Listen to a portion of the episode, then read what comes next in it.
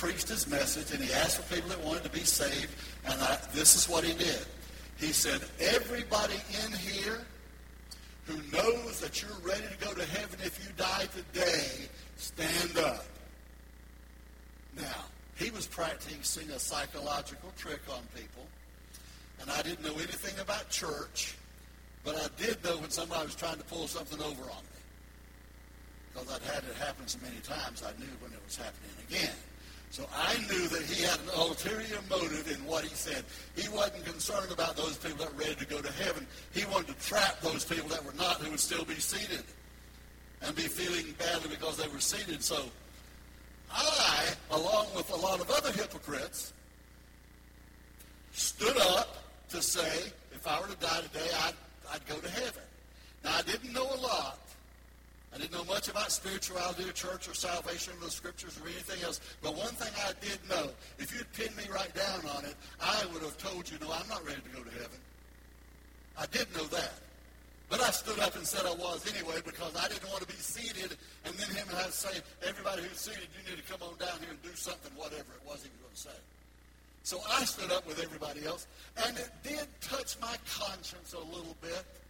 Later on in the day, I started to think about, well, I shouldn't have done that in a quote unquote church type service. I don't know if that was the right thing to do, but it doesn't matter.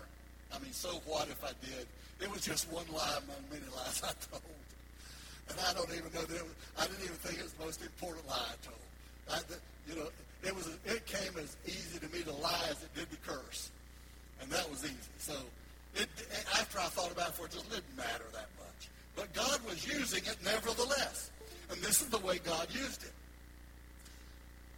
I told you how God works and how he set up so many things to bring me to this place. Oral Roberts came to Goldsboro, North Carolina in a crusade that that size town would have never entertained, but he came there and had a great crusade. In that crusade, my mother was saved. As a result of that, she started going to church, to a Pentecostal church, and went all the time, went regularly. I never went, but she did finally convince me to go to Sunday school. And then I would go home after Sunday school and never went to church. I was never in a church service. I'd go and go to Sunday school. I did that to please my mother. The only person in my life that I cared about pleasing or had any regard for really was my mother. And so I did that to please her. I'd go to Sunday school. I wouldn't say to church to please her. I hadn't gone quite that far yet, so I'd leave and go home. Now, after I heard the sermon on the white horse, as insignificant as it is today, to have heard that. I know using that. Even though I didn't know it at the time. If I had known it at the time, I have no idea what I would have done. That's why God doesn't always tell us what he's doing in advance. When God's dealing with you in something in your life, he's bringing you to a, you to a place that you need to be. You know, you're not here this morning just because you happen to come, and you're not here because you come every Sunday. You're here today because God has a purpose in your being here. God has a plan that he wants to put into effect in your life and my life. And for many of us, he's already working that plan, and we just need to stay with that plan that he's working. So my mother told me that the pastor of the church had announced that he was going to preach the next Sunday night on the real truth about the rider of the white horse in the book of Revelation. And my mother thought that would attract me to go. So she talked to me about it through the week. She wasn't overbearing about it. And she would just say, and finally she said, well, you know, you spent the time to go out and hear that independent preacher tell you about that horse in the book of Revelation. You at least go and hear our pastor. He wasn't my pastor. Because I didn't have a pastor. he did not know me. This pastor did not know me. And one night he saw me sitting in church and recognized me. When I walked in, he had no idea who I was because he didn't even go to my Sunday school class. The only time you saw me was in my Sunday school class. Now, for after, before this time now, remember, this is in August, so I had already been to vacation Bible school that summer. Again, why on earth did I decide to go to vacation Bible school? I was I was kind of interested in vacation, but I wasn't interested in Bible. I wasn't interested in school. So I was I was only one out of three. Somehow not having anything else to do, my mother said it'd be a good thing to go. You'll meet some people, make some friends. So I decided to go. I cannot tell you any reason why. I have, it wasn't because of any interest on my part on anything that they were going to do. But God put something in my heart to cause me to go. And while I was there, young teenage boy that I was, maybe a little bit old to be in vacation Bible school, but I guess not because others around my age were there. While I was there, a lot of people in that vacation Bible school became aware that I was not saved. You didn't have to be around me very long to know that I wasn't saved. And especially when they started talking about the Bible. This part I told you last week. When, she, when the teacher came around to, to your favorite Bible verse. I had no idea how I knew this. I don't know why it was stuck in my head. Where it came from, I can't imagine. I had heard somebody say it somewhere, I guess. But I said, isn't there a verse that said Jesus wept? And she said, yes, there is, trying to help me too. And I said, well, that's my favorite verse. I didn't know if it was in John. I didn't know where John was. I didn't know where, where Exodus was, or Genesis, or Revelation. I had just somehow came out, and, and it saved me a little bit of embarrassment. But it was one of the things that made everybody there know that I wasn't saved. And I did not know that a group of young people got together concerned about the fact that I was not saved. I'll tell you more about that in a few minutes.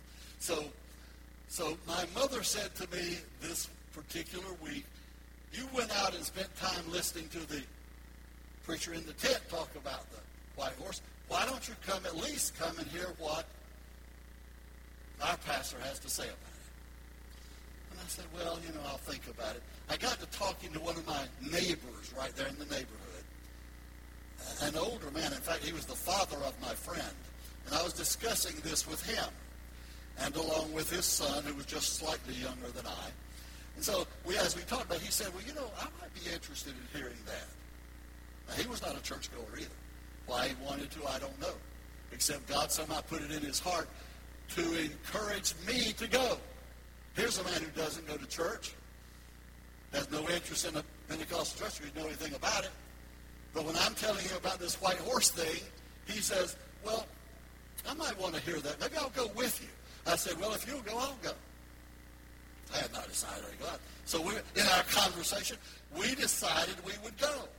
So he and his son and I, along with my mother, went to church on Sunday night. Wow. Sunday night church. You know, there was a time when Sunday night church was church, folks, in case you don't know it. I went in church that night, and I, I had never been in a place like that. The closest I'd ever been was in an Oral Roberts crusade, which I went to just a couple of times the one in which my mother was saved. It went on for a long time. I went a couple of times, but never made any di- difference to me. So I walk in that church that night, and it is a place that is packed with people. It was the size, probably. Uh, put the put the picture of the church, not number one. I think it's number two. That's the outside of the church that I went into that Sunday night old, old, old church. The Pentecostal Holiness Church sold it a long time ago. But there is in a reconfiguration. The, what's the same is the curved altar and the platform, the musical instrument over there in the left corner, and the pews out there. So I'm looking at those pews, and I saw them when I was up there back a couple of years ago. I'm thinking that it's probably about the size of these two sections of pews right here. But it still looks kind of like that. Maybe, maybe a little bit larger. But I walked in the door, through the swinging doors. And as I walked, the place was full. And they were singing, they were singing, and it was great music. It was, it was vibrant and alive and exciting. They were singing. And of course, I didn't know any of the songs they were singing. It didn't matter. But I, I walked in, and I had to go down to the front row. Now, the only reason some people sit on the front row, I know that's not true of you right here, or you, or you. But the only reason some people sit on the front is because they can't find a seat toward the back. And that's why I sat at the front row. So I walked down and I sat in the pew right over there just past that piano on the left side right there. Not on the front pew, but on the second pew because the musician sat on the front pew. I sat on the second pew. Now, I, I, as I said, the only reason I went down that far and sat that far because I had to go down there to find a seat. It was full. And it was live, and they were singing, they were excited. So I joined into the service and was just having a really good time. I thought this is fun. You know, it was something to do on Sunday night, and and uh, I know this will be shocking to some of you, but we didn't watch TV on Sunday nights back then, because most of us didn't have a TV. Very few people had a TV at that time. So if you wanted to see it, you had to go to somebody's house that had one. But this was better than TV. The little of it that I'd seen anyway, the little of the TV that I'd seen. This this place was better than a TV program of those days. Well, I walked in there, it was just exciting. I sat down, and every, when they'd have a stand up, I stood up. I just went right along with the service, like I belonged. I mean, just like it was, just like I had told the truth when I lied the week before and said I'd go to heaven if I died that day. I felt I just joined in and just took part in the whole thing like it was just something really, really good to do. Stood up, I looked down at my mother, and she was so happy that I was there. I looked at Mr. Thigpen, the man I just referred to, who was sitting beside me, and his son was sitting between us, and they were enjoying it too. So I'm trapped in this pew. I guess I walked in first. I'm trapped in this pew, and those three or four, maybe one or two more people were between me and the end of the pew. So the pastor gets into his message. And he was a Pentecostal preacher. I'm so, I mean, he was loud and he was excited and he was carried away. And he preached on the rider of the white horse. I don't know what position he took. I don't know if he said he was the Christ or the Antichrist. I know he said the opposite of what the independent Baptist preacher had said the week before. One said he was Antichrist, and one said he was Christ. And I don't remember who said what. I think the preacher on Sunday night said that the rider of the white horse was Christ, and I think he's the one who was correct in that in that interpretation. But I can't be sure of that. And you know something? I used to wonder about that, worry about it a little bit. What if I got saved and somebody preached a message that wasn't true? And then I decided, what does it matter? It doesn't make a bit of difference. I mean, he could have been up there preaching that it's a sin to get baptized. If I got saved, I got saved. So I stopped worrying about that a long time ago. After I came to the right conclusion, which I still hold that conclusion today. You don't have to know a lot to be saved, folks. You don't have to understand a lot to be saved. You don't have to have any theological background. You don't have to have any scriptural training. Now, it's good if you learn at least, if not before or right after, what you have done and what your commitment is. But the main thing is when you come and put your faith in Jesus Christ, you will be saved by the word of God. If thou shalt confess with thy mouth the Lord Jesus, and that means confessing who he is, that he is the virgin-born Son of God, totally deity, completely God as well as perfect man, and not only that he was born of a virgin, but he lived a sinless life, that he died a substitutionary, vicarious death. He died on the cross in our place, in other words, and that he then further rose from the dead. When you believe this and confess it with your mouth, if you believe in your heart that Jesus is Lord and that God has raised him from the dead, then you will be saved. It doesn't matter if you're in the wrong church or the right church. Hopefully you'll get out of the wrong one and get in the right one if you are saved in the wrong one. But you can be saved not knowing much, not understanding much, but just by believing the Word of God. And that faith of believing God's Word comes at the energizing of the Holy Spirit. It's not a rational thing that you think through. You can do that. But I want to say one other thing about being saved. When I tell you my experience now, how I was saved, I want to make this very, very clear. Nobody has to be saved the way I was. Now, I tell people about being baptized in the Holy Spirit. I don't think people should be baptized in the Holy Spirit the way I was. I just acted on what I knew, which was basically nothing. So, so when the preacher gave the invitation that night, and by now I, I didn't know what was happening, but I knew something was happening. and when the preacher got ready, and started giving the invitation that night, I did not think it through. I did not dwell on it, deliberate on it, but I made a decision. Now, I know, I know the time. I know it was August the 6th. I know exactly when it was, it was the close of that Sunday night service. It was in this little church that you see a picture of right here. At that spot right there where I'm standing in that church. When I walked out and went past the piano, I walked into a prayer room. There wasn't room at the altar for people. So I walked into a prayer room. And in those days, there was a metal chair right there where I'm standing, right up against that wall. And I knelt down before that metal chair to get saved. So I'm back now in the pew, and the preacher is giving the invitation. And I felt something pull on me so much, so strongly. It was like somebody had taken me by the hands and was pulling me forward. I didn't know where I was going and why. All I knew, he said, if you need, if you need to be saved, I couldn't have told you what being saved was. I couldn't, I couldn't have said anything to you about it. I didn't know anything about the blood of Jesus. Didn't know anything about the gospel. Didn't know anything about how to be saved. Didn't know anything about faith. All I knew was he said, if you need to be saved, and, and somehow Deep down inside me, the Holy Spirit made me know this. I needed to be saved. That's what he made me know. I needed to be saved. So I started walking out of that pew.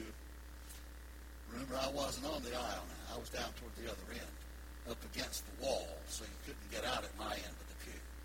I started walking out of the aisle. I stepped on every toe on my way down. I stepped on the first set of shoes. I stepped on this because I'm holding on to the back of the pew holding onto the back of the pew now, trying to get out. Now, it's, it's kind of tight. So I'm not waiting for people to get out of my way or pull their feet back. I, I, am coming to get out of the way. So those that didn't got stepped on. I stepped on every foot and every shoe on the way down there till I got up to the end of that pew. When I got up to the end of that pew, I turned and walked through, around that curved altar, turned and walked into that prayer room, fell on my knees before God at that old metal chair. And God did a work in my life. God did a work in my life. That was miraculous. He touched me and changed me. He made me a new person right there at that moment, at that instant. I didn't know what was happening, but he made me a new person. And as I learned, as I grew, and as I developed, I realized what had happened to me. I knew from that moment I was saved, but I didn't know what being saved meant. I didn't know anything about the Bible terms of it. But I knew that it had happened. And I don't know what the people felt about my walking on their toes. I never asked them. I never had a conversation about it. My mother might have said something about it while I was in a hurry to get out later or something like that, but I didn't ride home with the rest of them that night. I, I, I just wanted to be alone with Jesus because I, I didn't know him when I walked into that place that night. But when I walked out of that little church, I knew him. I knew him.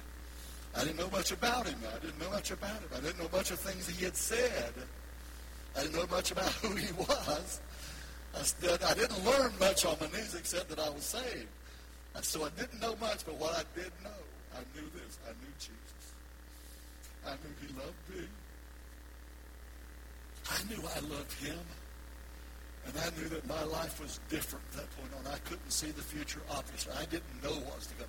But what I did know, that from that moment on, as I walked home along the sidewalk that night alone, dwelling on that and looking up to him, I did know that he had changed my life. And forever after, from that moment, things would be different. And they have been ever since that time, all those years ago, when that happened, it's been different ever since. And the good thing about salvation is you don't have to renew it. You don't have to resubscribe. Don't have to do anything but just live for Jesus. And it holds. It holds. It just holds up and it stays and stays and stays and stays. Because Jesus never changes. And this is what Paul said in Galatians chapter 1, verse 15. I'm reading from a different translation from what I read last week. This is from the New Living Translation. It's a, it, it's, it's a clarification that we'll understand better. Paul put it this way. But even before I was born, God chose me and called me by his marvelous grace Then it pleased him to reveal his son to me so that I would proclaim the good news of Jesus. And that's what I've learned over the, over the years. I've learned that God called me. So why did I spend all those years away from him? Why did anybody? Why did the Apostle Paul, while he was Saul of Tarsus, do all of those horrible things to the followers of Jesus, persecute them, and even and even kill them? Why did he do? Because he had not had the Son revealed to him yet. But when he was revealed to Paul on that Damascus road, it changed everything for him. And when he was revealed to me on that night, that August the 6th, Sunday night, in Goldsboro, North Carolina, in that little church, and I went to that prayer room, he revealed himself to me. And all that I knew at that point was, I have met Jesus. And I knew he loved me. I knew that I loved him. And I knew that my life was changed and would never, forever be different. And it has been different ever since. Now, I, I said this earlier, and I want to really, really be sure that I clarify this. You don't have to be saved the way I was saved. I know people who are saved who never had an emotion. They just came and they believed. They didn't shed a tear. Well, I was the exact opposite of that. I fell down before that little chair, and I've told you this before. I get on this ground right. Not supposed to tell in detail about this, but because it, it, it's not, it's not, uh, it's true, but it's not necessarily polite. I'll tell you the polite version. I'll tell you the impolite version. You need to decide. How about that? No. So I knelt down before that chair, and I did not know what was happening. At the, at the first, I didn't know what was happening. But I started to cry. I, you know, I, uh, after all these years, I can still weep over it because it's still so real. It's as real as it was then. Just as real, just as true right now as it was all those years ago. I fell down on my knees in that chair, and, and shortly after, I realized that my Sunday school teacher, I told you I went to Sunday school and nothing. My Sunday school teacher heard that, found out I was at the altar, or in the prayer and prayed for, me, and she came and knelt beside me. She stayed with me the whole time while I prayed for salvation. I didn't know what I was saying. I wasn't saying, Lord, forgive me my sins. I didn't know what to say. I didn't. I couldn't say anything. All I could do was bawl. And. I cried and cried and cried. Carolyn has a wonderful experience of salvation. She is as solid with the Lord as I will ever be. She doesn't know exactly her salvation experience is not like mine. She got saved in a youth camp, she thinks happen and you just grow and she, she where she had a family that could help her and lead her. She didn't have to have an experience like I did. I had to have an experience like I had because because I needed something that would prove it to me.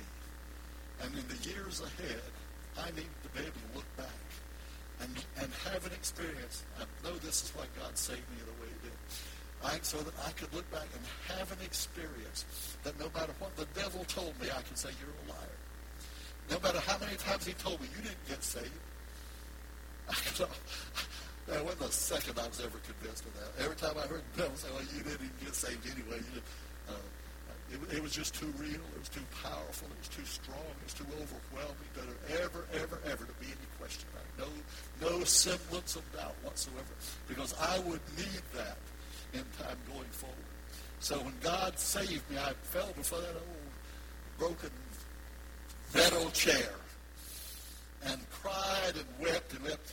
And in those days, you know, we weren't, I guess they weren't smart enough to have boxes of Kleenex around for everybody. So, so I just bawling and squalling. I don't even know if I had a handkerchief, but if I did anything long for it to be gone. I mean, I just could not stop crying. I could not stop bawling. I bawled and just I, on, on and on and went. And I, Did I promise I wouldn't tell this, or did I just say I might? I, yeah. My Sunday school teacher kept giving me her handkerchief, and I think they got some more. One of the Kleenex, they kept giving me handkerchiefs. I don't know what they did with them afterwards, but I filled them up and gave them back to them. I just put it out. but I kept bawling and the handkerchiefs kept coming. And I, I, I, I wouldn't have stopped if I could have, but I couldn't. I had no thought about stopping. I just, I was just, the transformation was going on. And, and, and, and I want to, and I, I say this again to make it really, I don't want to put questions in anybody's mind about your experience of salvation. You don't have to get saved the way I did. Salvation is not by crying and bawling and squalling. That's that's that's not what salvation. Salvation is believing on the Lord Jesus Christ. By grace are you saved through faith, and that not of yourselves. It's the gift of God. So that was just a byproduct of my getting saved. That was just the emotional proof that God was giving me that a miracle was taking place in my life. Because as I said, I would need that going forward. Many people may not. I did. And not only that, I, I confess I've needed it sometimes over the years too. When the enemy attacks, the enemy comes in, I can always look and say, two things, two things happened to me that I never, never doubted. I was saved. And the devil has never been able to make me doubt that for the first five seconds, the first one second. Never been able to make me doubt that. And then I was baptized in the Holy Spirit. I went through a little bit of doubt immediately after, but quickly God resolved that for me. And from that time forward, I've never been had any doubts of ha- about having been baptized in the Holy Spirit, because that was the experience that God gave me. Now, what I want you to know from all of this is that God puts a plan in motion. And he may be setting things in your path right now to bring you to where he wants you to be with him. Like he set things in my path. You look back, you don't know that, but you look at them and you start thinking about it. You may realize right now that the reason you met that person and had that conversation with that person is because God wanted to do something to you. And he doesn't do it just in one time. He sometimes it's a series of events as it was with me. But then God knows where he's leading you. He knows exactly where he wants to bring you. And he'll do all the things that are necessary to bring you to that point. I want you today to reflect on your experience with him. And if you don't have an experience that you know is settled with him, that you've settled it with him, that you know, and you, and, and you don't know by what you feel now. It's not all about what you feel it's by what you know by faith. The Word of God assures you if you do these things, you're saved. If you've done these things, you're saved. That's what you need to know. When I look back, I realized as I started looking back over the years of my life, I look back and I know that what really, really anchored me once I left that prayer room that night over the coming months and next few years, what really anchored me was God's Word. God's Word is what anchored me. And I got God's Word by being in the house of God. I'm not, I'm not making a promotion for a church or church attendance today. I'm just going to tell you the fact. When I was saved, God put something in my heart that I had never had before. I've emphasized to you how little interest I had in church.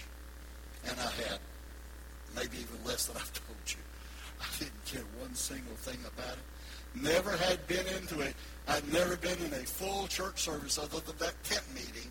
Never been in a church building, church service until the night I got saved. I didn't have any interest in it. Had no thoughts or plans about starting to go to church. I only went to Sunday school to please my mother, not to learn the Bible, not to study any lessons. I went because I wanted to please my mother, and she was asking me to go and do that for her, so that's all the reason I did it. But when I got saved, now again, in a few seconds of time, I was a different person. I wasn't the same person I'd been before. I was not the same person I was when I walked into that prayer room, when I got up off my knees, and they kind of helped me up to stand. I blew my nose for the last time. Sorry. Got it all, got myself clear where I could walk out. I was a different person. I wasn't the same person I'd been when I walked in there and sat down in that pew. I was a changed person. I was totally different. And so they did not have a follow-up program. Nobody came to me afterwards and said, we want you to be sure to be in church now. And listen, this is what you need to do. They didn't tell me anything I needed to do. Not blaming them. I'm just saying they didn't. But this is what happened. God put it in my heart. I knew when I got up and I knew as I walked home that night, I was going to church the next time they had church. And so I got saved on Sunday night, and Wednesday night I was back in church. Next Sunday morning I was there. Next Wednesday night I was there. Next Sunday I was there. Not only Sunday morning, but Sunday night. When they had church and they opened the doors, I went. Because now, when I didn't want to go before, where I had no interest in going before, now I wanted to be there every chance I got. I wanted to hear the Word of God. I wanted to hear the singing of the songs by the saints. I wanted to see the fellowship of the people. I wanted to be in the presence of God. And it never changed from that time on. I wanted to be in the house of God, and I always was. So I didn't get any instruction in discipleship, but I went to church and I heard the Bible. I heard the teaching of God's Word. I experienced the moving of the Holy Spirit. And every time I did it, grounded me a little bit more, planted me a little bit deeper, made it a little bit more solid. Every time that happened. And that's what kept me and held me in those next years that were coming in difficult times and hard times with heartbreak and disappointment that comes to all of us in life. All of that had already been settled with me that I was with God. I was with God. I was with a child of God. And now nothing was ever going to change that. And thank God nothing ever has changed it since that time. Hallelujah. Praise God. Hallelujah. Well, I'm going to ask you to stand with me, please. i got to find a place to stop on this, and this is as good as any. As any. And this is what I'm going to ask you to do.